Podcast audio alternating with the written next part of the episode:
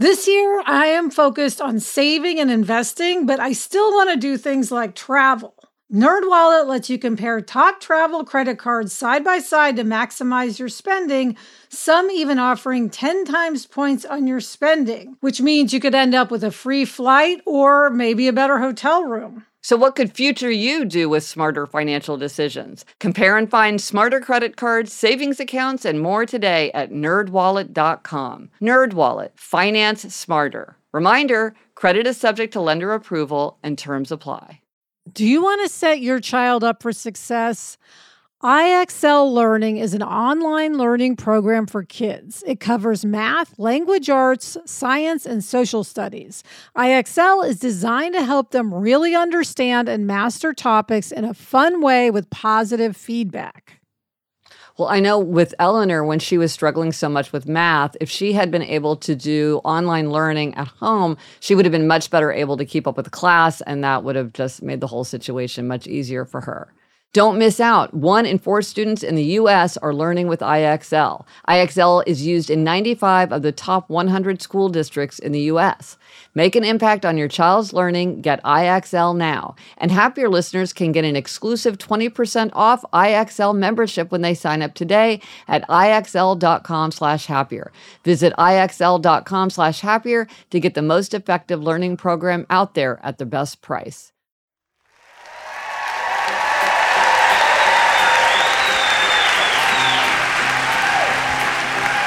Hello, and welcome to Happier, a podcast about how to be happier. This week we are live from the Brava Theater in San Francisco.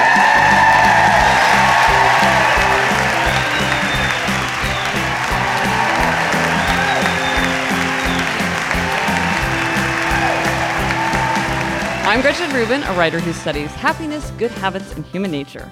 Usually, I record this podcast from a tiny studio in New York City, but this week I am here in San Francisco with my sister, Elizabeth Craft. That's me, Elizabeth Craft, a TV writer and producer living in Los Angeles. And Gretchen, we're live. Yay! Hey, everybody! Hey, thanks for being here. Now, we have a tradition on the show that for every 10th episode, we do a very special episode. And this time we're cheating a little bit. Um, this is actually episode 49, but you know, whatever, close enough. For, this is our very special episode. Yeah, and it's special because I got my hair blown out. Yeah. Normally, Normally, I'm doing this in a deserted office at 7:30 in the morning with just like headset and a microphone. Yeah. So yeah. this is different. And I like this. Elizabeth is an eight person, so for her, yeah. this is much more her yeah. vibe. Yeah, so I feel good. Yeah, we'll do it. We'll do it uh, in the evening uh, from now on. Sure. Um, and so. so, as always, we're going to have a try this at home. We're going to have a happiness stumbling block, and we're going to have two great guests uh, habits expert and rebel Nir Eyal, and from Google Ventures, Jake Knapp. Both very San Francisco yes. guys. So in honor they'll San fit right in, yeah. And we're going to talk to two of our audience members to give them a little New Year's resolution boost. And of course, we will have our demerits and gold stars. But it's funny, you know, back in our, our first very special episode, episode 10, maybe one of my all time favorite episodes, which was when we recorded live in Alyssa's closet as I was helping her clear her clutter, which is like my all time favorite thing to do. I, I, I love even just listening to that episode over and over again. But. Um, something that I um, that we talked about was I pulled a shirt, you know, off of the rod, and it still had its tags on it, and I was like, okay, what's up with this? Because you know, why aren't you wearing it? And you said, I said that's the shirt I bought for our first live podcast, which I'm sure is going to happen someday. Yes, and she and, put it out yeah. there. I was like, okay, it's there, like it's happening in the universe. We have the shirt, and this is it. That's I'm it. Wearing it today. No, it's, it's, it's just a black black silk shirt with a big red stripe that I thought would show up on stage. Yeah, so yeah, yeah no, that's no, it. It's perfect. It's, it's not that special. It's that perfect thing. Um, but Gretch, you're also wearing your special outfit. Yes. I, I'm wearing my Upholder T-shirt, which Elizabeth got me for, for Christmas a couple years ago. And I've got to say, the problem with this T-shirt is I can't often wear it in a place where anybody knows what it means. But I'm like, tonight is the perfect night. I get to I get to be my proud Upholder yeah. self. All right, well, before we jump in, I want to say hi to Adam and Jack, yeah. who came up from LA. Yeah. Hey, guys. Thanks. And now for our Try This at Home. Now, our Try This at Home was inspired by the fact that we were coming here to San Francisco, and that is to try to travel without tears. Because traveling is something that can uh, be a problem, and there's a lot of things that we can do to make traveling simpler and easier. So. Yeah, I mean, I know for me, like just going to the airport and getting through security yep. is so anxiety producing. I don't want to go somewhere. like, I'm like, oh, I could go to Paris, but I would have to go through security. I, do, I mean, I'm serious. It's so unappealing. Yeah, I don't want yeah, to do yeah, it. Yeah. But I will say, thanks to you, we discussed on the show that you have TSA pre-check. Oh my gosh, greatest thing. Which allows you to go through the line faster, and I did it. Yes. Yes. So I you now filled out the form. Yes, you had the interview. I have it. We got our little cards. So I'm hoping this is going to encourage travel in our little family. That's a good example of this, how sometimes like a little thing can stand in the way of a big thing because you think like, well, a trip to Paris is so big, I, it couldn't possibly matter. This kind of inconsequential stuff that you have to go through, and yet sometimes those little things prevent you from doing the big things. And so if you can figure out the you know the hack that's going to let you get rid of that, then you can try bigger things. So it's, it's so really like, important. what do you think? What are like, what's your, what do you do? Because I'm sure you travel without tears. Well, one of the things that I, I, I cannot wrap my mind around is that the weather might be different where I'm going mm. from where it is where I am right now. I'm like, I simply can't imagine that it would be hotter or colder or snowier or rainier. And so I'm really trying to force myself to check the weather um, so I can pack better. But also, I know that no matter where I am going, I'm going to be freezing cold on the airplane. And so I now travel with a giant scarf, and so I can wrap myself in it uh, you know, and or like put, wrap my feet in it um, so that I'm a little bit warmer. That's that's been a big help. And then having the right reading material is huge because, like, for me, if I know I'm going somewhere, I don't read Us Weekly that week. I'm like, I can't get Us Weekly until I'm in the airport because if I get it, I'll read it. so I have, yeah. like, because I have to have my Us Weekly on the plane. Yeah, yeah, yeah. Yeah. Well, no, and I've, I've done something to make reading more fun, which is now I used to sort of pretend like I would work on a plane, but then usually I wouldn't, but I would feel guilty about the fact that I wouldn't work on the plane. But now I'm just like, embrace it. I'm only going to read for fun on planes. And so now it just feels like so much more fun. I really look forward to it because I'm like, oh, I have several hours of just hardcore reading to do without feeling guilty about working. And then you're the snack fanatic. I know that. You pack snacks. I pack so many snacks. I pack all, so many little bags of almonds. And I also have these Nick sticks, which are, you know, because I'm this fanatic low carb. Yeah. Is there somebody? I thought I was the only one who knew about Nick sticks. Um, I'm a fanatic low carb person. And it's really hard, like, to get snacks in airports and things because you want low carb food, and most processed food is, is got carbs. And these are sort of like healthy Slim Jims. Yeah. Yeah. And I try. I have like ten in my bag. This is it. Yeah. Yeah. Yeah. And do you remember when I was going to Budapest? I went to Budapest to shoot a pilot for like a month, and Gretchen sent me like boxes of Nick sticks to pack. I had like 45 Nick sticks.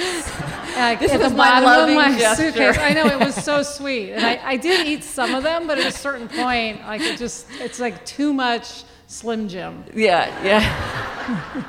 They're not for everyone.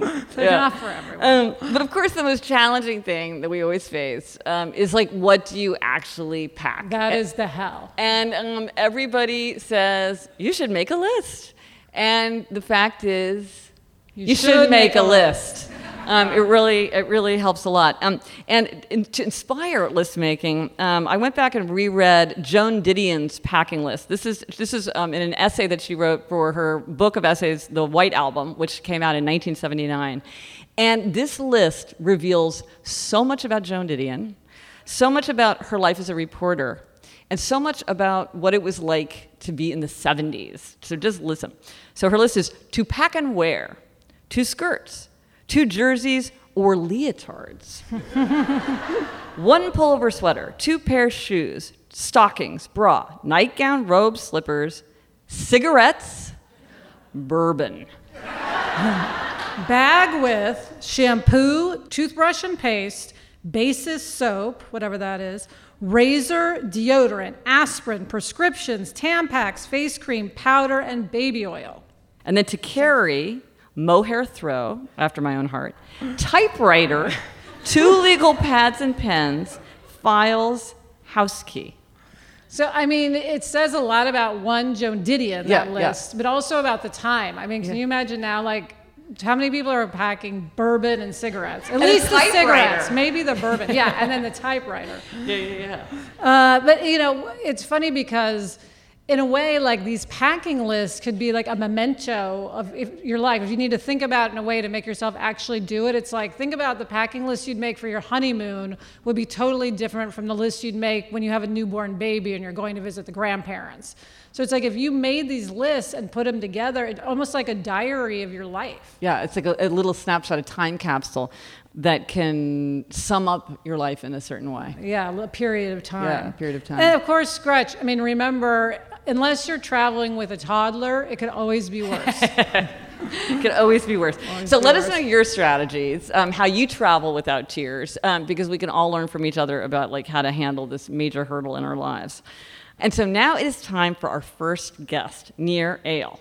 Nir has founded and sold two technology companies, and he writes for many different publications. He teaches at places like Stanford and consults to startups, venture capital firms, and incubators about the intersection of psychology, technology, and business. And I first got to know about Nir's work um, from his blog called Nir and Far, and that's N I R, his first name, A N D F A R dot com, where he writes about business, behavior, and the brain. And he wrote a really fascinating book related to habits called Hooked How to Build Habit Forming Products. And we're so excited to have Nir here with us tonight. So come on, Join in Nir. Welcoming Nir.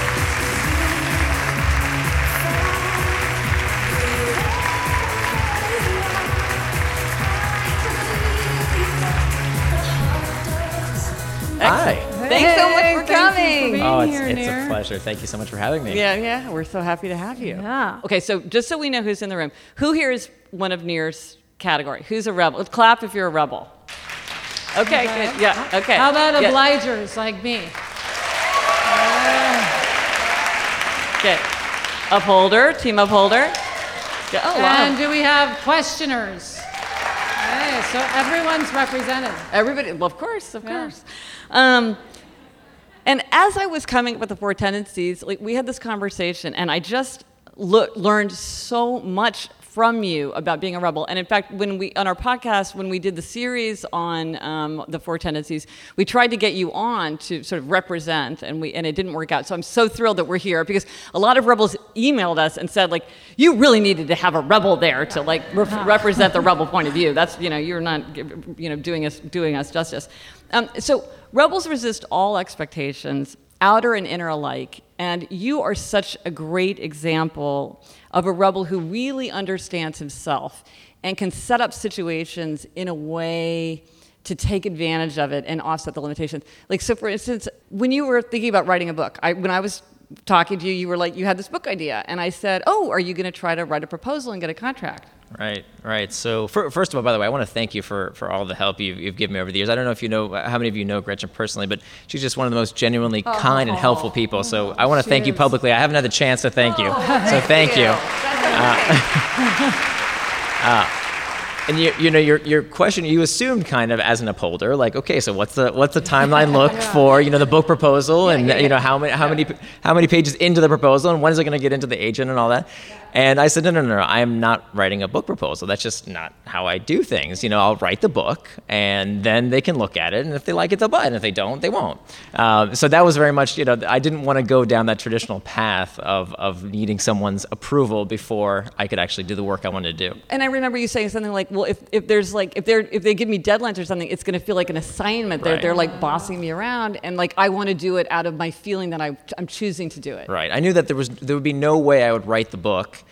if it was a job, if it felt like work. And so the best way to get a rebel to uh, to demotivate a rebel is to give you know deadlines and micromanage, Yes. and so that's exactly what I did not want. And it seems like the very nature of what you're you're doing and coming up with this process probably came out of being a rebel and not liking the fact that you're noticing that you're being controlled by outside the, the trigger, the whole, you know, the, the Absolutely. steps. I mean, the, the you know this I think this my fascination with uh, control over us came from you know I used to be uh, clinically obese uh, as, as a kid. Uh, up until my teens, I was you know, clinically obese, and so uh, it wasn't until I understood. Wait a minute, actually, this isn't all my fault. A lot of the food that was being advertised uh, at the time, and kind of what we all used to eat in our childhoods, you know, this it, it, has such a profound impact on our bodies that we don't even realize it necessarily. And so that's kind of where this fascination started. And so then as I as I got into the technology industry and I saw, wait a minute, you know, what is it that compels us to check Facebook, to check our email uh, with with little or no conscious thought, out of habit, again and again throughout our day? I wanted to dig deeper and unpack what was going on. There's this old uh, saying that you teach what you most need to learn. Ah, yeah. Research is me search. And I appreciate that you're always talking about the ethical, how when you're helping someone figure out how to form something, how to make a habit forming product, that you want to think, is this even an ethical thing to be doing? Right, right. Yeah. So that's incredibly important. I mean, the whole point of the book was to help people uh, build products that create healthy habits in users' lives. But then the book, to be honest, is also a bit of a Trojan horse. That there's a little bit of a secret there, and that you know I think uh, the Silicon Valley app maker will buy the book thinking, okay, I'm going to make the next Facebook.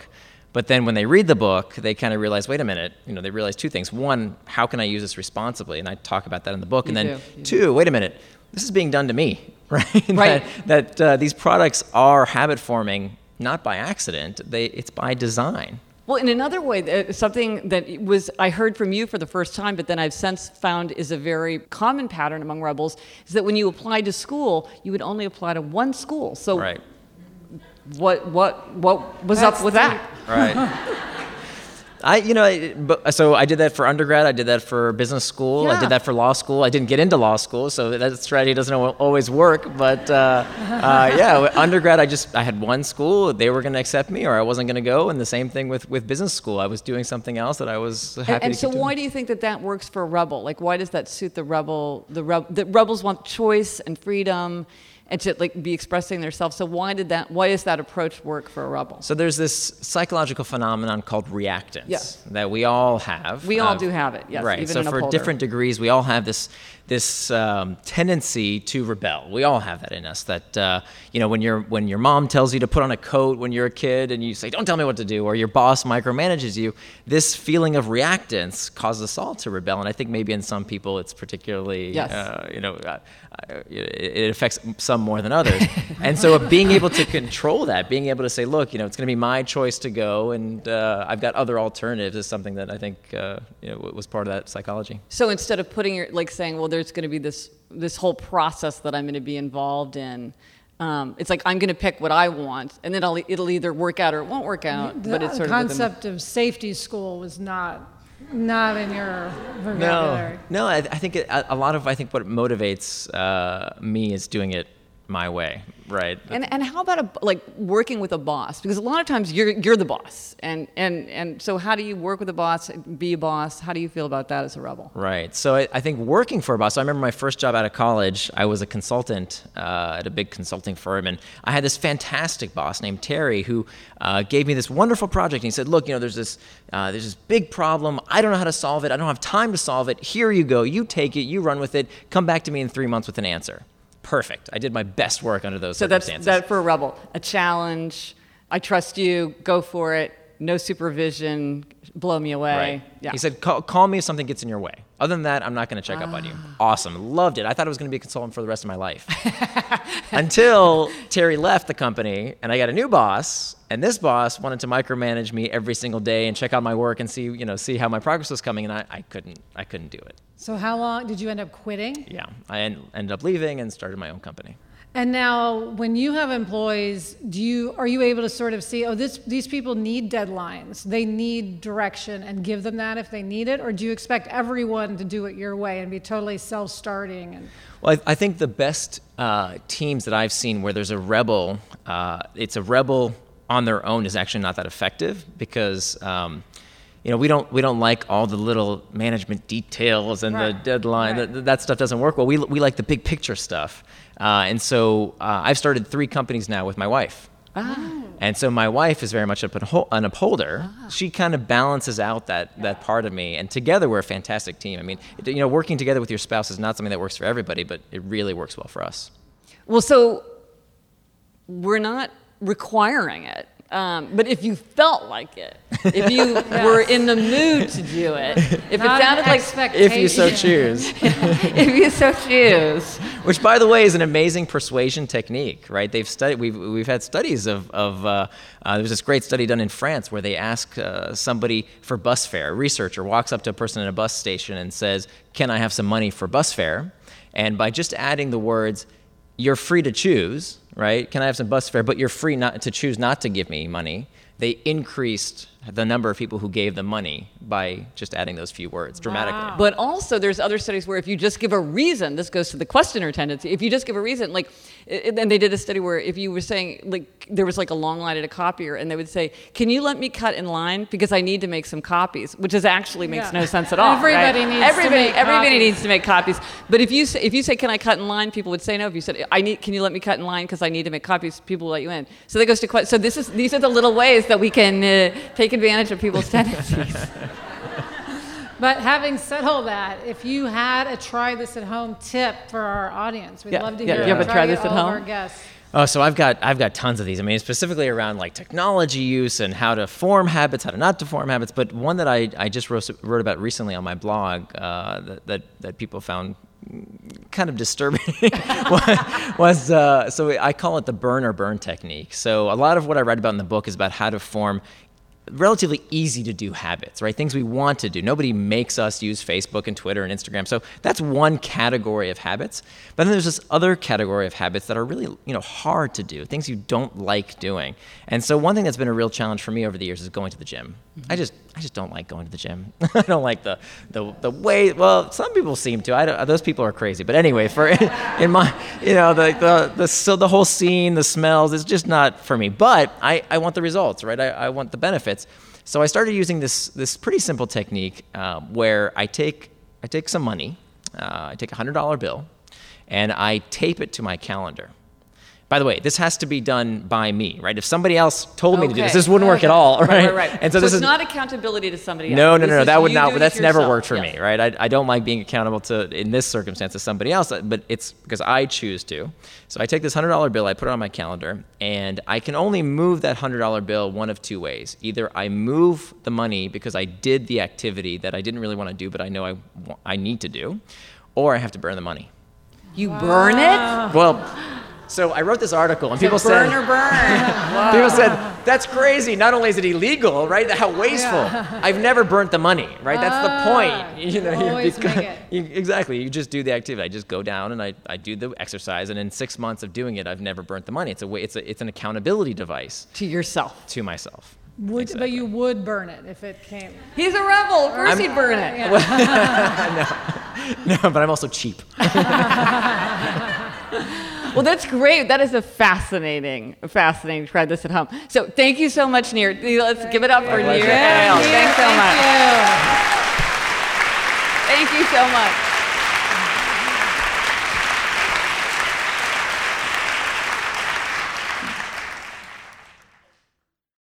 When you're hiring for your small business, you want to find quality professionals that are right for the role. That's why you have to check out LinkedIn Jobs. LinkedIn Jobs has the tools to help find the right professionals for your team faster and free. And, you know, Elizabeth, I now work with a team and hiring the right people is so important. It's maybe the most important thing. And LinkedIn makes the process of identifying and hiring people easy and intuitive. I know that when I've been hiring for my team, it's hard to find quality candidates to interview.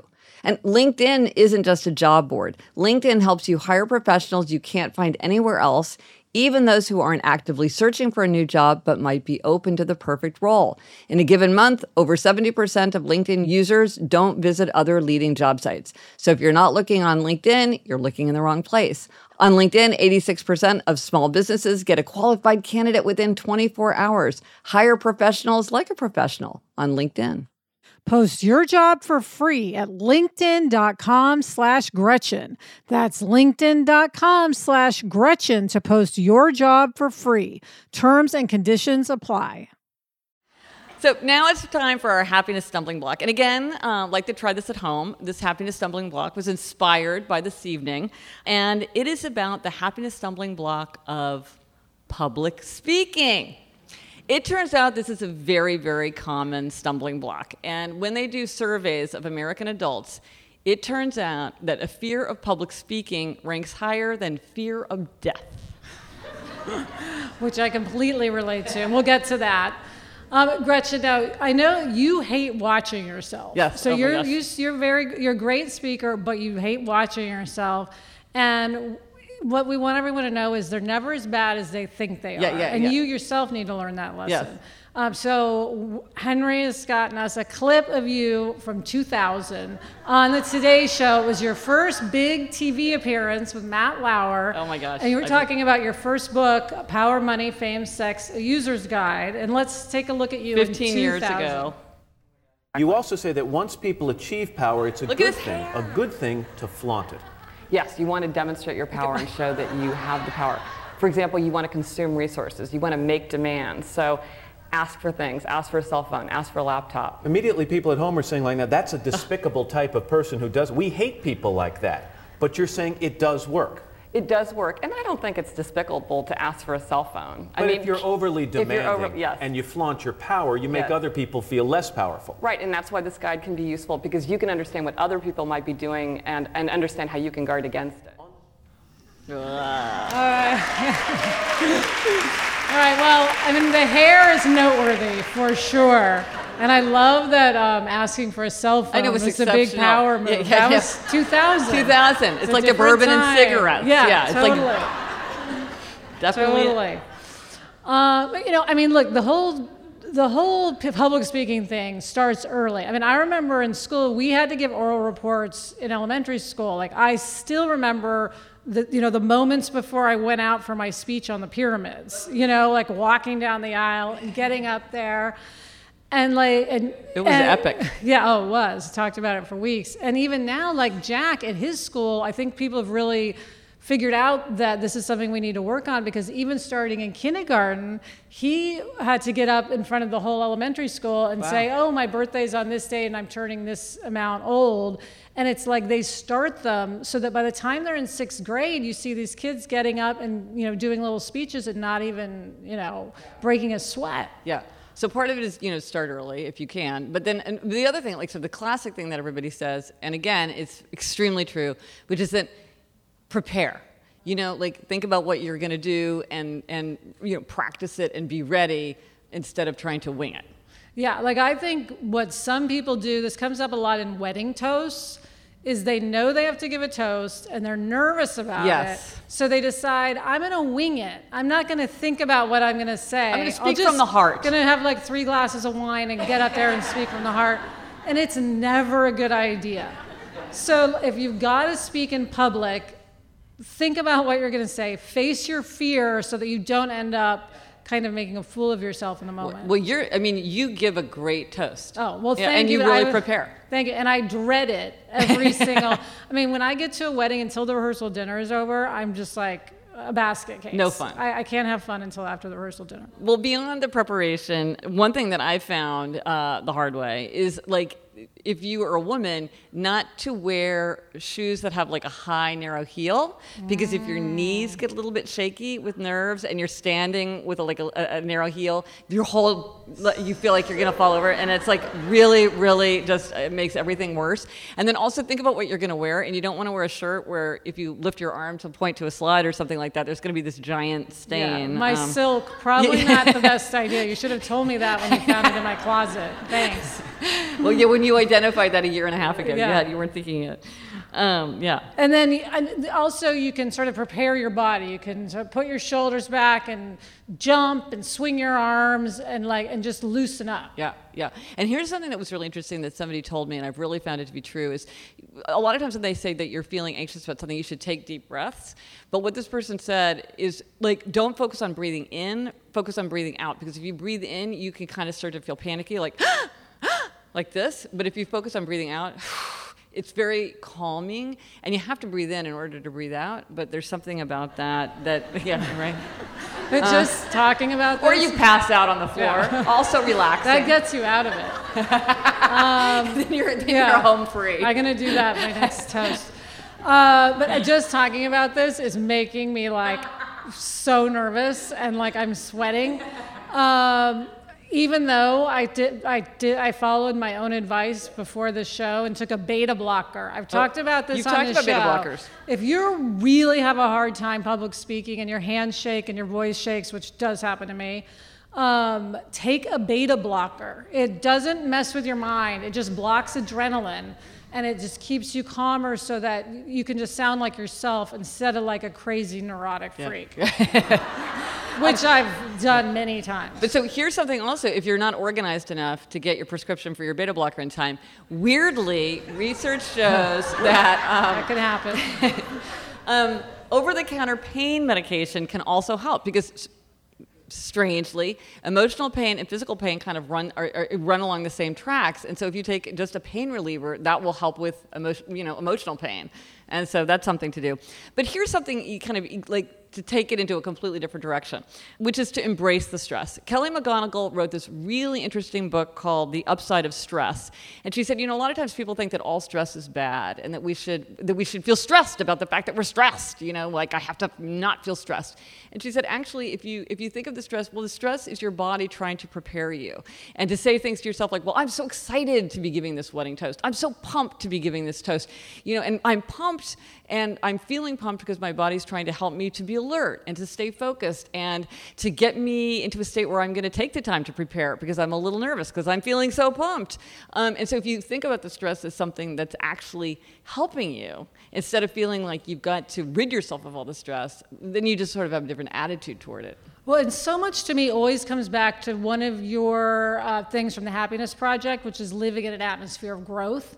And I think, like, look, if you're never going to do anything that makes you really nervous, you're never going to do anything. Like, I remember when I was in high school, I won like a little just class extemporaneous speaking contest and then in, in, debate and then the, the coach was like okay liz well your you know your reward is you get to go do this for the whole school. And i went home and i said to dad i'm like dad this happened. I'm not doing it. I'm just going to have him give it i'm just going to have the next person in line do it. And he was just like darling you have to do it. You can't not do it. Oh no. And i was like oh god i'm not getting out of this. He was like laying down the law was like as bad as riding a motorcycle. Yeah, you know, yeah, yeah, giving yeah. This Like, up, one yeah, of his main rules. So I, I did it, and it was, you know, horrible, but I did it. Yeah, yeah, and you felt better. Um, and then, of course, the better, the thing that really helps is if you have an editor Yes. like Henry who can go through anything you've said and make you sound much better. Yes, because uh, just from episode 48, Yeah, the last episode. podcast we recorded, I think Henry has a little sample of how we how we do without How he worked his magic. Um, and so, um, That's like um, I mean, I've of course aside from the whole uh, frame. from uh, well, it's also, it's like you know, uh, you know um, of like you know real- and um, and and, and and and you really and and and, and, I'll do the um, and, and, and, and, and, um, oh, it's awful. Can you start that again? So maybe sometimes you are as bad as you think you are. In this case, I think we're we really have some problems to work through. Thank God for Henry. Thank you, Henry. Oh, well, so that, that's it for this happiness stumbling block. Um, and now we're going to talk to Jake Knapp. Jake Knapp is a designer and facilitator here in San Francisco. While working at Google, he designed a design sprint, which is a five day process to help teams answer big questions in just five days. And it was been used in the development of everything from Gmail to Chrome. Now, Jake is a design partner at Google Ventures, where he's run more than 100 sprints with Google Venture portfolio companies. Of course, what I love about Jake is that he was featured on an episode of the podcast Startup, which I am obsessed with. Yes, we both love it. because it. they Gimlet Media did a sprint, and, and Jake was there for that. And he's written this amazing book called Sprint: How to Solve Big Problems and Test New Ideas in Just Five Days. And I love this book because it's basically one giant five day long try this at home. Absolutely. Um, so please help us welcome Jake Knapp.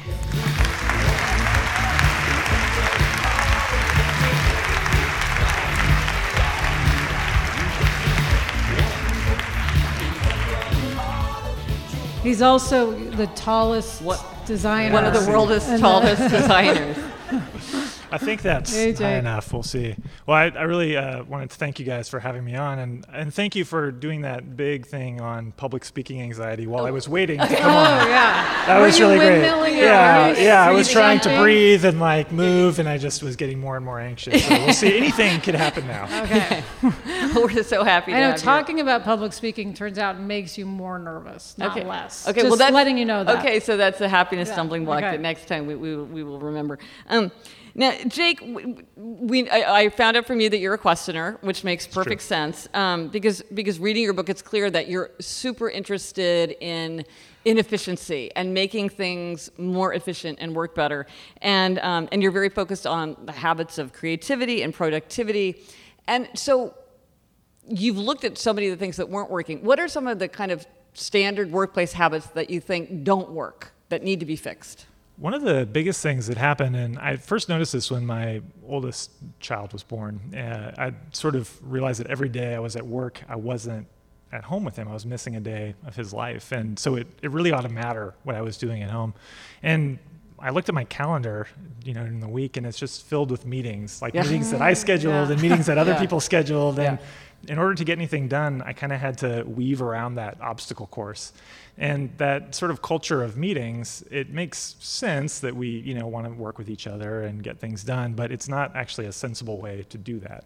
So just the idea of meetings itself is sort of broken. Yeah, they don't really tend to have much of a strategy, and they don't really play well for how we solve problems at our best. So some people solve problems really well on their own. Some people solve problems really well when they're able to share information. And in a sprint, we oscillate between those two modes. We kind of find the ways to get the best of working together, the best of working, uh, you know, by yourself and having long time to think, the best of sort of breaking things down into steps. The normal way we usually work, we kind of have to make it up as we go. So you see what the company is and what it needs. What's the sort of core idea that, uh, like of, a, of the sprint? Yeah, the big idea with the sprint is you've got a big problem or Okay. a big question or even a new idea that you want to test. And you get a team of six to seven people, you clear a week, and in that week you go through the, the steps of, of the process. And by the end, by Friday, you've got a, a finished, realistic looking prototype. And on Friday, you test it with your target customers. Now, customer is a broad term, it could mean students, it could mean your actual customers. But um, by the end, you, you sort of know is this idea in the right direction? And then the next Monday, you have clarity. You know, kind of what should we do this week? Where do we go with this idea? Well, the thing that was amazing to me about about this sprint process is like it's so specific down to like use yellow post-it notes, not other colors, because it's like too much cognitive load to like use the pink and the purple. Just use yellow. I mean, and it seemed And like I appreciated the whiteboards because Oh, I've a, yeah. I have five whiteboards in my office. Yeah, they can't all be too are big. I mean, really, yeah. yeah. yeah, yeah. Um, but but it seemed like just reading it, like sometimes when people like have books like this that describe processes, you think that they just like sat alone in, in an i at their desk and kind of made up what they think makes sense. And I was like, this is some. It was like literally what to have for lunch, what the snack should No be. Like, burritos Yeah, you're not this, for is some- this is somebody who's done this a hundred times and made every mistake and learned everything. Like these kind of pens make people write too much, and these kind of pens are better. And I mean, it, it just it, it just seemed like you'd figured so many things out. About Yeah, well, I'm a big office supply nerd. Oh, I mean, anyone, anyone. Yeah. So it's. How many people here love office supplies? Yeah. And uh, and you know, there's a lot. There's been a lot of mistakes along the way to uh, to coming up with this process. I've been I've been sort of on this quest for years. Uh, my son is 12 now, so uh, and uh, you know, there was a there was a day when we were doing a sprint, and there's a restaurant uh, in San Francisco in San Mateo. Maybe some of you know it. Curry Up now, and they have okay, yeah, some people know it. It's uh, it's Indian food in a burrito made out of naan, and we that's what we had for lunch. But then in the afternoon, we were like, we needed naps. I Yeah, mean, we were like, we were comatose. It's you know, you have to digest that food. floor. So there's rules about lunch. I mean, everything like you you can optimize your uh, your problem solving capabilities and your creativity, but you need to follow steps. And I think it's actually kind of helpful to have. Oh, yeah. You know what I'm curious about is hearing Gretchen talk about the personality tendencies. I mean, you must get in there, and certain people are just sort of pushing back against you, not wanting to go with the program, or, or does that not happen? You know what's surprising, and this does surprise me because I I think I would be a jerk in a sprint because I'm a You'd be like- questioner. but um, Yeah, but why I are we doing this? Why are, Yeah, well, I think what happens is it it's actually freeing to have those rules. I mean, it's it's like you don't have to think about how to, you know, what do we do next? Should we talk about this? If you have a reasonable amount of confidence that if we follow these steps, we're going to get done, it actually frees you to solve the problem. And that's a lot of work. You don't have to do the work to coach yourself and keep yourself from being distracted. And well, one thing you always do is you explain why you're making certain recommendations, why use this kind of pen, why use this color post-it. So, I mean, it, it, they aren't random, they're not arbitrary. They're very, they come out of deep experience um, showing that like if you make this is the best way to make these decisions. They're optimized. Very very questioner. Pins matter. Pen, yeah. yeah, I love the spe- the specificity of it. It's yeah. just like so gratifying.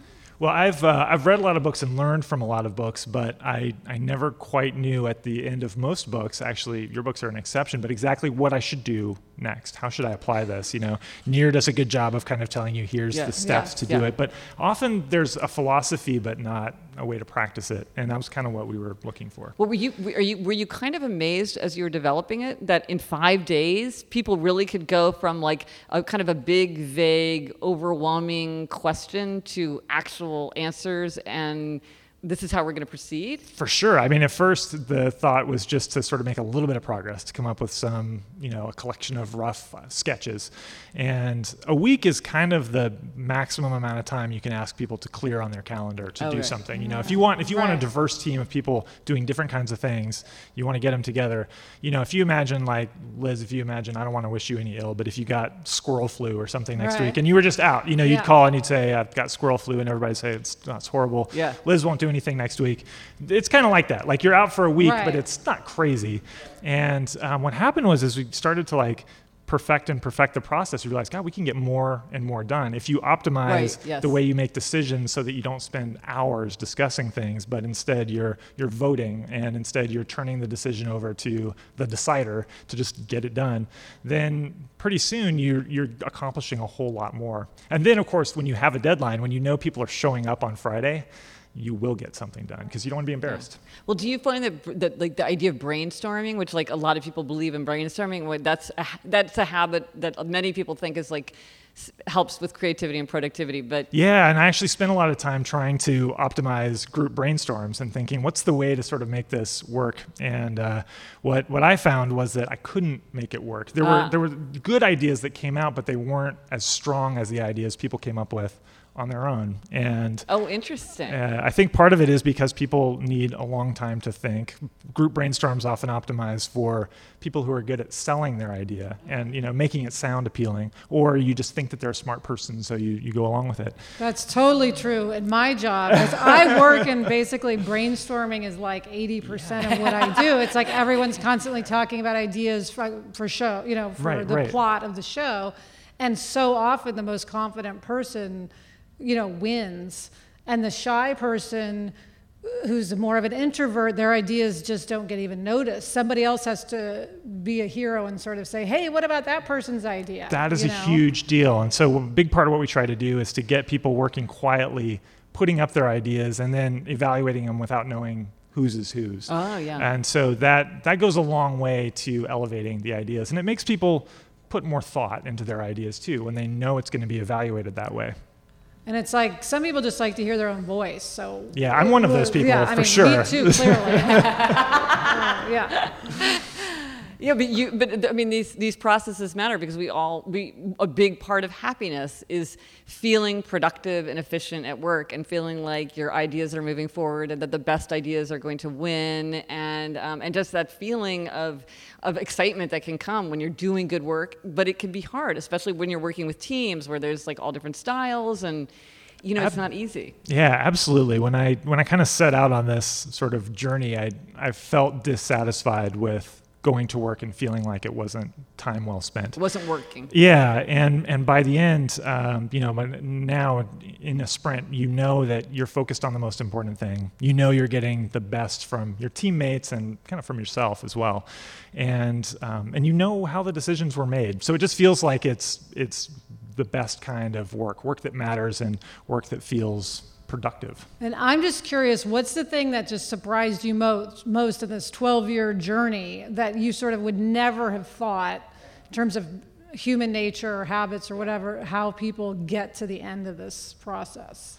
Well, I think one of the things that's uh, that's kind of surprising is actually how you know you talked about how many steps there are in the process, but I've been really surprised by how many people were able to do it without us there. I mean, I Oh, think yeah. we kind of hoped I sort of helped that I was the magic ingredient, and if I was there, you know, showing them how to do it, then it would be so you know so possible. Um, we we wrote some blog posts about it, and we kind of heard back from people all around the world who were who were doing it and saying like. This is great. Like it's working, and Wow. work, work is fun. Like it's fun when we work this way, which is kind of the impetus for writing the book. But um, that's been surprising. Like it, if you give people some steps, they're kind of they'll welcome it, and they'll they'll do things that are really surprising. Well, I love hearing that because just after I read the introduction to your book, I have a writing partner, and I said, I just read the introduction to this book, Sprint, and we've got to do this. Oh, awesome. Because you know we come up with pitches, like we'll come up with a show idea, and we have to go pitch it to a bunch of executives.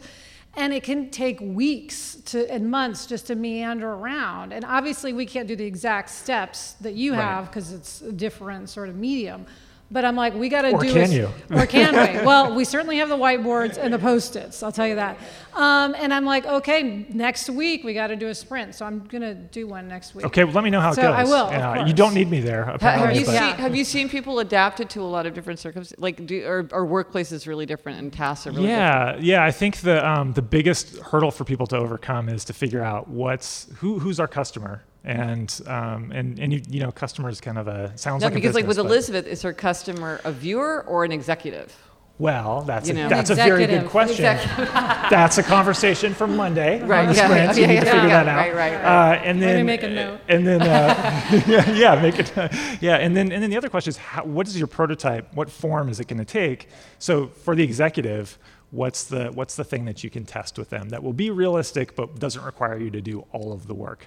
So you might need to test. I mean, I don't know if this would work, but it might be like the front the front page, the first paragraph, or you know, it's a it's a piece of it, and it's a piece that's completely realistic. It's not a you know a, a wireframe sketch. No, it's like the log line where it's just like Yeah. in a yeah. world. you Yeah, know. Yes. yeah, Yeah, no, uh, yeah. Yeah. We could we could certainly test it on people. That's scary, but yeah. I mean, It's that- scary. It is scary. It Yeah, is. that's it the is. hard It- part. Yeah, yeah. Yeah, but that's what I, I mean. Ultimately, that's what you're doing. So it's like save yourself the tears You later. Yes. Um, just have the tears now. Yeah, you save that problem. Either way. right? It's true. I mean, sometimes the sprint is painful, but it's it's a very efficient pain. What, It it's very, it's, it's very like yeah, it's very Right, packed in right. there. Yeah, yeah, yeah. you don't yeah. want to spend months or a years working on a hunch that turns out to be wrong. So you find out very fast. That's great. Um, okay, so Jake, whenever we have a guest, we ask them to share a try this at home if they have one. So, what would what's your try this at home that you would suggest to our listeners? Okay, so my try this at home is um, perhaps surprising because I do a lot of work with uh, with the internet as a, as a sort of a, a computer nerd. So guy. unusual around here. Yeah, yeah. Um, yeah. But my my try this at home is to turn off the internet, and I have a I have a couple specific suggestions for how to do that. So, um, the internet is a is a problem for me. So Nir talked about being you know hooked on on Facebook and Instagram and Twitter and and you know even email is a problem for me. I can be distracted by almost anything, um, and so for Nir, you know, you know, Nir kind of like would look inwardly and see all of the complexity in his inside of him, and I just didn't want to get into that. So I just I just I didn't want to know what was going on in there. I just wanted to shut it down. So for me, uh, I, I had to I had to you know make it inconvenient. You talk about this. Yeah. and- Strategy yeah. of inconvenience. Yeah, and so my inconvenience for the iPhone is that you can turn off Safari. You can actually go into the restrictions like as if it was you know your child's phone and turn it off In, that's in settings. in settings. Yeah, Okay. and I Like, deleted. I'm that. I'm that basic in my Yeah. knowledge. of No, no, no. I mean, no. Most people don't know that because you'd Yeah. have to. It's a weird thing. You go into, you know, and find restrictions, and you can turn it off. You can, you can, you know, I can uninstall. I'd uninstall Instagram and Twitter and Facebook. Anything that had like an in, infinite stream of stuff. Right. And I deleted my mail account from the phone, and then You I was, deleted your mail Yeah. from your phone. Yeah, yeah. Because I mean, there could always be something on there. Whoa. you So it's just a phone at this point, and like a You could have a yeah. you could have like a flip phone It's also a camera. Oh. It's also what? camera. Oh, a camera. Camera. Okay. Um, and a Google fla- Maps? a flashlight. Google. Well, Google Maps is an example of a thing that I love it, but I would never be distracted. No, by no, it. right, exactly. I'd It's a never be flipping through states Yeah. or something. It's not even like right, yeah. Like, Right. how do I get so into so right, so? right. yeah, it's just yeah. not, you know. And so anything that's like a tool like that, there are all these amazing things that a smartphone can do. that are like you know short of that. So and then the other thing was for for being able to write to find writing time, uh, which is you guys know it's Yeah. hard. It's Yeah. like and I'm I will I will definitely read anything to put off writing. Yeah. Um, and uh, if- so what I did was if there's these timers you can get for when you're going on vacation and you plug a light into it Yeah. and then you set like turn it on at this time, turn it off at that time. I got one of those and I plugged the internet router into that. And then and then like every night, you know, come like 9:30 or 10 o'clock, the internet just turns off.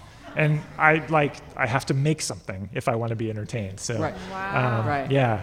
So I mean I'm I am that untrustworthy that I have to right. like Actually I'm sure shut it down. helps with time with your kids. Too, It does. It totally does. I mean, you're much more present. Of course, that's Yeah. what we're So all the- struggling with. Yeah, Yeah. no, it's the strategy of inconvenience. If it's really super, if you had to, you could turn it back on, Yeah. but it's hard. Yeah. So, Yeah. Well, that's a great idea. So, thank you, Jake, so much My for coming pleasure. here. Great Thanks to talk to me, you. So, thank you so much Hey, to Jake. Yeah. Jake. Thank you.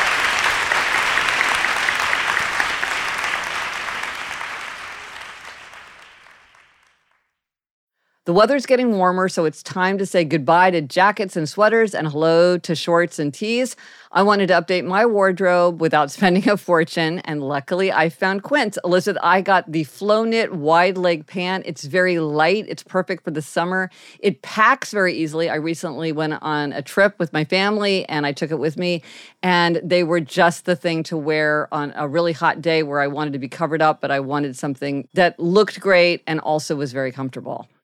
And the best part all Quince items are priced 50 to 80% less than similar brands. By partnering directly with top factories, Quince cuts the cost of the middleman and passes the savings on to us. Get warm weather ready with Quince. Go to quince.com slash Gretchen for free shipping on your order and 365 day returns. That's Q-U-I-N-C-E dot com slash Gretchen to get free shipping and 365 day returns. Quince.com slash Gretchen. So, you, uh, audience members, had the opportunity to submit your New Year's resolutions by email so that we could give, um, give you some possible ideas about how you might stick to your New Year's resolutions.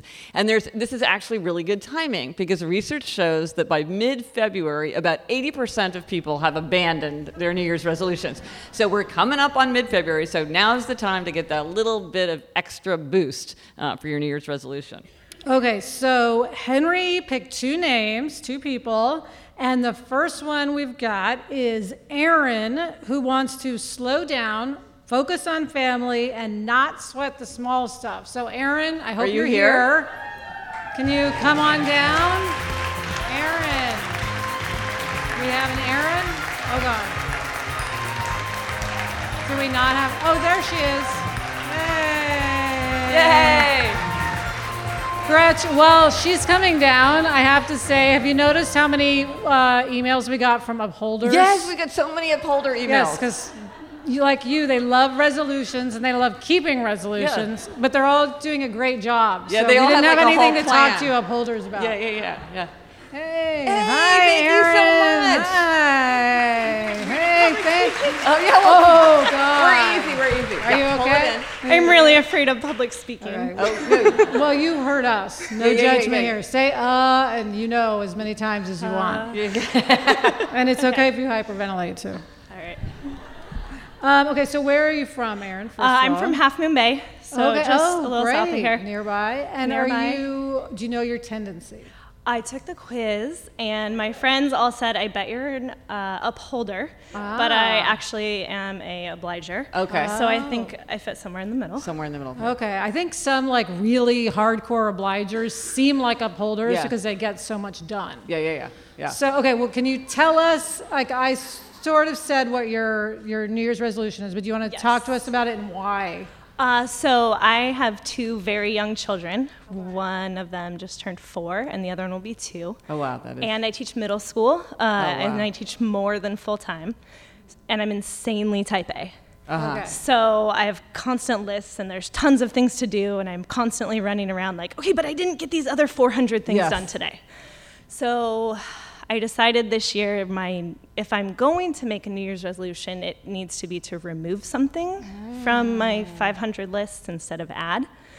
Um, so I'm the kind of person who's trying to multitask and be present with my kids and check email on my phone and lesson plan and grade all at the same time. So I'm trying to focus on slowing down because I literally will run from one place to the next, thinking that those you know two and a half seconds I save will actually allow me to get more done in my day, which is stupid because I'm just more stressed out. Yeah, yeah. Um, so I'm trying to slow down. I'm trying to make sure that I put my phone away so I'm not checking my email oh, that's smart. when I'm home with my kids because I'm only home with them for a few hours a day. And to uh, not sweat the small stuff because I'm very type A ish, which is like if things are out. I'm messy, but like if my husband leaves the cabinet open, I'm like, why didn't you close the freaking cabinet? yeah, right, right, right. and it's not important. And so I need to just feel like it takes me half a second to close the cabinet. It's not a big deal. So those are my resolutions. Those are great. So those are those are three great resolutions. So What here's should she do? So here's one thing I would say as like a booster, um, because I am like a happiness bully. Yes. Um, uh, like don't like to slow down. I totally get that. That Thoreau has this wonderful line where he said, "I love a broad margin to my life," um, and I think that's sort of what you want is sort of more breathing space. But it's it's. I think it seems a little abstract. Can you think of Yeah. specific, like, how are you specifically going to slow down? Are you going to give yourself more time for a commute? Are you going to try to do fewer errands on your way home from work? Like, what? I Like, think- how do you make be that specific? I think it really is less multitasking. Like I, I think, okay, well, if I can make dinner and have a conversation and do this, I'm accomplishing three things at once. Right. But really, I'm just turning into this giant ball of stress that no one wants to be around. So to be like, maybe not even slow down, but like focus on the one thing that really me- needs to be done at that point in time. So should she say like, okay, one thing at a time? Like yeah, one, that's a yeah, like one thing. thing one thing- and is there is there a time of day where this is a particular problem? Like again, it's like I think the more concrete you can sort of envision what it's going to look like, the easier it mean- is to stick to it. Is it really annoying to say that that's how I am all day long? Yeah, yeah. But like it's no, it's not annoying. no, no, no, no, yes, no, no, it's no. annoying. No, no, but like, but like at school, you're probably not like that, right? Oh, I totally am. I'm like lesson planning and talking to a student while secretly looking at email and checking the other five kids behind me. Oh, Uh, So do you think it affects your teaching? I mean, it probably helps me as a teacher, but not so much in the rest of my life. Where do you think like it's worst? Like where is it? Where mo- it where does it cause you the most, like the most stress or the most anxiety, or like do you like were you constantly are forgetting things? Between like getting- 5 and 6 p.m. okay, In the not so happy hour where like the wheels come off. Right, right. and everybody's hungry, everybody's tired. everybody's hungry, there's a million- everyone's crying. Like my husband does not know how to turn off the internet, so he's like checking, and I'm like, get off the internet and help me. Right, right. And right. I'm trying to do 500 things, and and then I feel like I'm I'm literally like the microwave is here. And the stove is here, and the refrigerator is there. There's less than 10 feet, and I'm running back and forth as if that's going to save me time, right. which is not. So maybe that's the thing is to do is just from five to six. Like just to sort of get into the habit of not multitasking. Yes. Because it sounds like it's a ubiquitous aspect of how you live your life. It might be hard to just kind of tackle it all at once. Just really focus on it Focus then. on a time frame. Yeah, yeah. Just say like, okay, in this period, I'm really just gonna slow it down and do one thing at a time, and see if that works. I feel like I just totally overshared way too much. No, no, no, no. no. Oh no, my I mean, God. how many how many people here feel that way, right? I mean, it's like this is I think we all relate to this. So, Aaron, we're going to get your information and have you come on the show in a few months, and we're going to see how you're doing. So yeah. we'll see if Gretchen no pressure. habit bullying because I am uh, obliger, that will hold me to Good, it, good, and I will Okay, probably good. act. Good. We expect you to follow this. So, Okay. all right, you can go back and relax now. Okay. This is over. Yeah. Excellent. Thank you, Aaron. What a great job.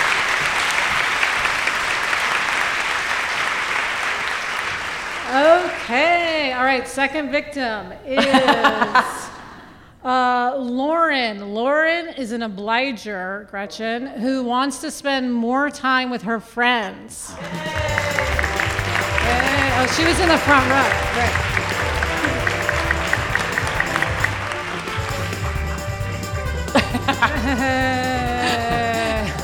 Henry's being silly with the music. Hi, Lauren. Hey, Lauren. Got any of those beta blockers? It take an hour to kick in, so it wouldn't even help if I gave it to you now. I'm sorry to say. Yeah. Yeah. Here, bring it in a little. No, Oh yeah, just- move just your show- Okay. Yeah, yeah, yeah.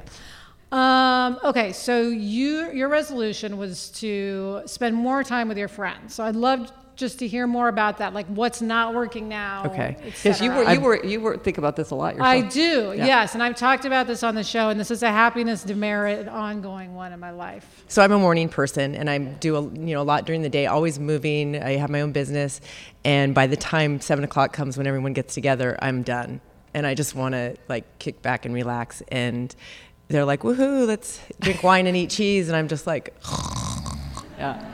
And then and I'm also all or nothing, and so I can't. I don't just go and have like one glass of wine. I'm like.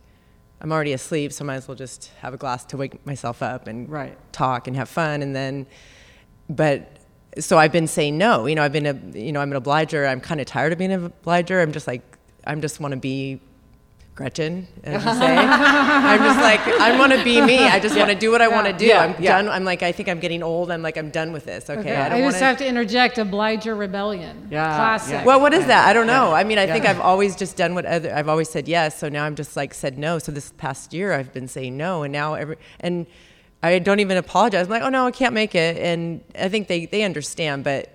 After a while, they're not going to invite me, and I'm not going to. And they're all getting together and having fun and making memories, and I'm like, you know what? It's not worth it. I'd rather go and have fun and be a little tired the next day and have a life. Like, so now I'm trying to figure out how to actually, you know, have a script for myself. How am I going to do this? How am I going to go and have one glass of wine, or I'm going to be asleep, or I'm I going to drink coffee before? Like, I have to start saying yes. So Right.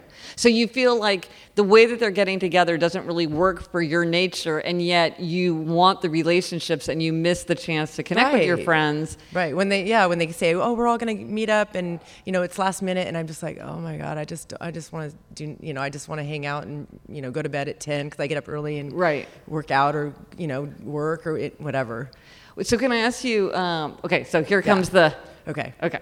Um, could you ask them to get together in a different way? Because it sounds like what's not working for you is having drinks and like wine Yeah. and cheese at night. I thought Like, about that. I was like, what? But what I, I thought, you know, what do we do? Like, what else do we do? I don't know. Bowl? I don't know. I'm trying to. I've actually I have thought of this. I'm like, what am I going to suggest that we do? It's seven o'clock. Everyone's going to have dinner. We're all going to, you know. Oh, Well, what about like? Could you have brunch? Could you go yeah. for a hike? You know, I mean, even I even thought I was thinking, okay, if I have them over, I could say come over at six. But I feel weird saying, okay, everyone's got to.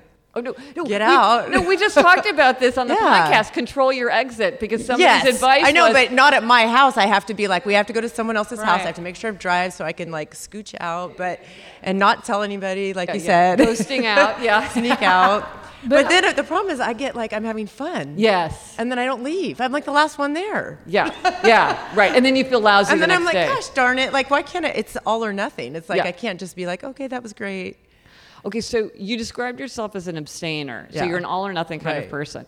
Could you go and just not have any wine? Because it sounds like part of it is like you have a lot of wine and then you feel the lousy ne- the next I day. probably wouldn't. I would have a glass of wine for sure. But, what, I if, don't. what if you had no wine?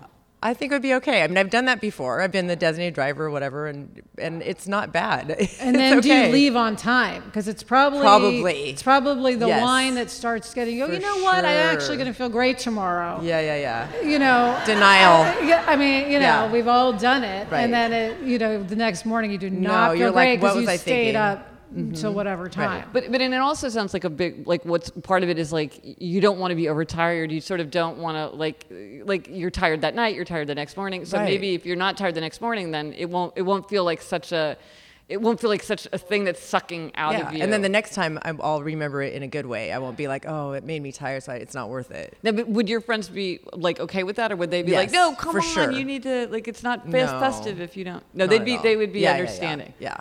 Yeah. They probably wouldn't even notice.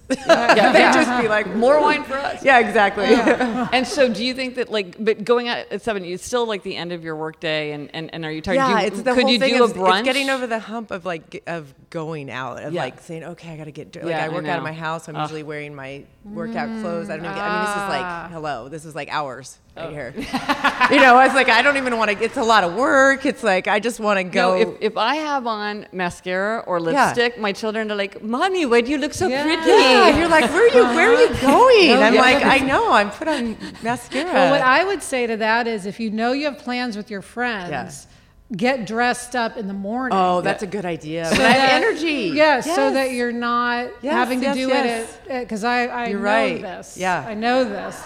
Um, not having to do it at 5:30 because I'm someone who can actually wear sweatpants to work, so I That's don't what even I get do. dressed up for the other thing I've done before is I show up in my workout clothes and Yeah, they don't which care. I'm sure no one they cares. don't care. Yeah. They Yeah. don't. But I sometimes you're just like, all right, enough already. Put on some clothes.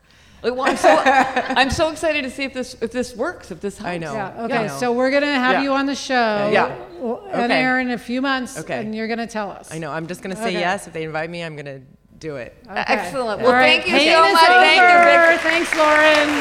All right, thank you to Lauren and Aaron. Gretchen, they subjected themselves to your happiness bullying. And Yes, yes. Hopefully that'll be successful. Uh, yeah, let's give them another round of applause for coming up here and being such good sports.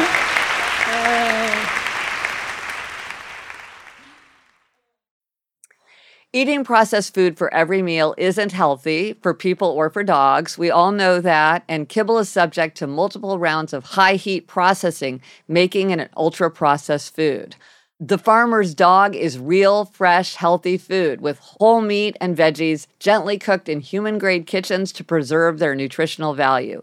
My dog Barnaby loves the farmer's dogs. When he sees me pulling one of those packets out, he comes running. It's personalized, vet developed, and it has recipes for as little as $2 a day.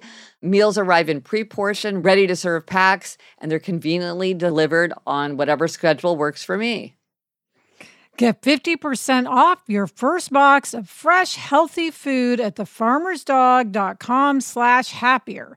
That's 50% off your first box at thefarmersdog.com slash happier.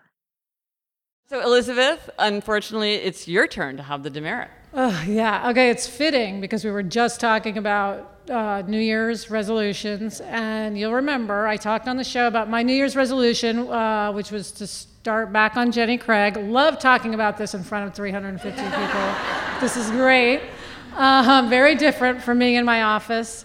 Um, anyway, okay, I've been doing well with it. Okay, that's fine. But the second that I was in the airport on the way to San Francisco, I did the old I'm on vacation and loophole, you know, all of it, and I, you know, and I, I've just blown it.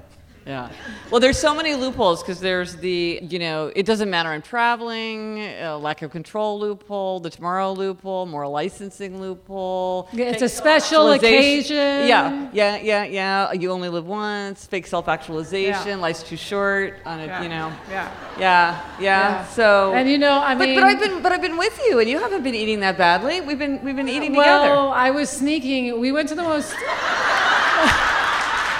okay, we went to the most amazing Walgreens. Yes, The Walgreens in San Francisco are like, I mean, Dean and DeLuca. And I was just marveling at all the amazing healthy food, and I got two bags of chips. Um, and I took them to my hotel room and I, and I ate them. Um, so that's really, really bad. Chips, well, you know. okay. Um, I thought I was with you every minute, but okay, okay. okay. So, Okay, uh, so- yeah, okay. so So, that's my happiness demerit because I, you know, I want to do this. I, I want to do it. I don't want to just flop all over the place, and I don't want this to be the start of a bad trend. Right. I want to get back on it when I get back. So, that's my happiness demerit. Right, but maybe you want to start tomorrow. Uh, we'll talk. We'll talk after the show. Okay. All right. What is your gold star? Gold Rush? star. Well, this gold star is inspired because we just hit a very important anniversary for my family. And so I want to hit, give a big gold star to Jamie's liver doctor, who's this amazing doctor, Dr. Leona Kim Schluger of Mount Sinai Hospital in New York City. So Jamie, um, when he was eight years old, he got hepatitis C from a blood transfusion that he got during a heart operation. And at that time, they didn't know about hepatitis C, so they didn't screen for it when you got blood. And so the thing about hepatitis C is that it attacks your liver. But it takes its time. It has like a 30 year, um, you know, kind of period that it goes through. But so Jamie got this when he was eight years old. So by the time he was 38, like we were really, really concerned about his liver. And Dr. Kim was just so amazing. She is like the doctor that you fantasize about because she was so caring and we had so much faith in her judgment. And I mean, I remember there was this one day where we were in her office and she said, she's this tiny little person. She said, like, with such ferocity, Jamie, science is going to solve this. We just need to hang on to your liver. And I mean, I felt like she was just going to personally reach in there, Hang on to that hang liver. on to that liver. And she was right. You know, science did solve it. So this new medication came on the market. Jamie went on it the week it was approved, and he was cured. So January last year, he was cured. It was amazing. And um, you know, I will never forget the email that I got where it was like about the virus, non-detected. You know, it was just like amazing. So I really want to give a gold star to her. But uh, sort of related, um, I can't miss the opportunity to give this pitch. I mean, Jamie got to keep his liver, and it is a miracle. Um, but it could have come, it could have turned out really, really differently. And so, if you want to give yourself a gold star, and if you support organ donation, take a minute and sign the donor registry. You can sign up at organize.org. That's organize.org. Uh, clever name, organize.org. Or even now, if you will, like, if you put something on social media with a hashtag organ donor, they they track that as evidence of your intention. Um, because one, you could take one, you could do it right now, and in one second of effort, you could end up saving the lives of eight people. Um, it is, it's, it's, uh, it's just an extraordinary thing, an extraordinary privilege to be able to be an organ donor. And so I just want, I just, every year, I just think of how fortunate we are and how much Dr. Kim was a part of that whole process. So I want to give a gold star to Dr. Kim. And to all the great doctors. And to all great doctors. Gold and to all star great for good Oh, yeah, yes, doctors. Yes, yes, yes.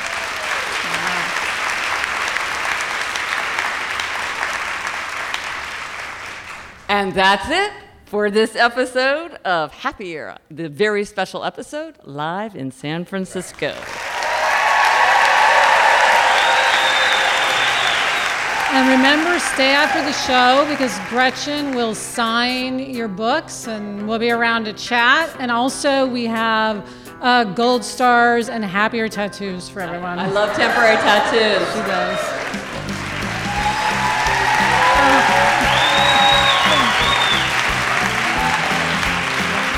We want to give a huge thanks to our two terrific guests, Nir Eyal and Jake Knapp, and also to our two brave, excellent, awesome audience volunteers, Erin and Lauren. Yeah. Yay! yeah.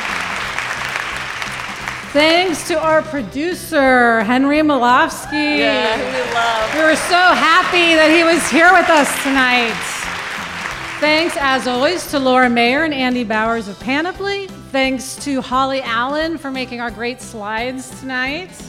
And big special thanks to Faith Smith for helping to organize this event. Thank you. Yep. Get in touch. Gretchen's on Twitter at Gretchen Rubin, and I'm at Elizabeth Craft. And our email is still podcast at GretchenRubin.com. And gold star to anybody who rated and reviewed our episode, you know, during the show. So until next week, I'm Elizabeth Craft. And I'm Gretchen Rubin. Thanks for joining us. Onward, and upward.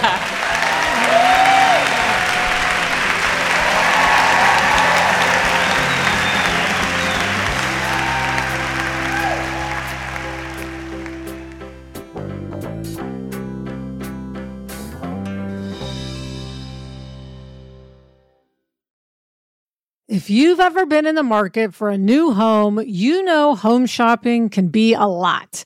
There's so much you don't know and so much you need to know. What are the neighborhoods like? What are the schools like? Who is the agent who knows the listing or neighborhood best? And why can't all this information just be in one place? Well, now it is on homes.com. They've got everything you need to know about the listing itself, but even better. They've got comprehensive neighborhood guides and detailed reports about local schools. And their agent directory helps you see the agent's current listings and sales history. Homes.com collaboration tools make it easier than ever to share all this information with your family. It's a whole cul-de-sac of home shopping information, all at your fingertips. Homes.com.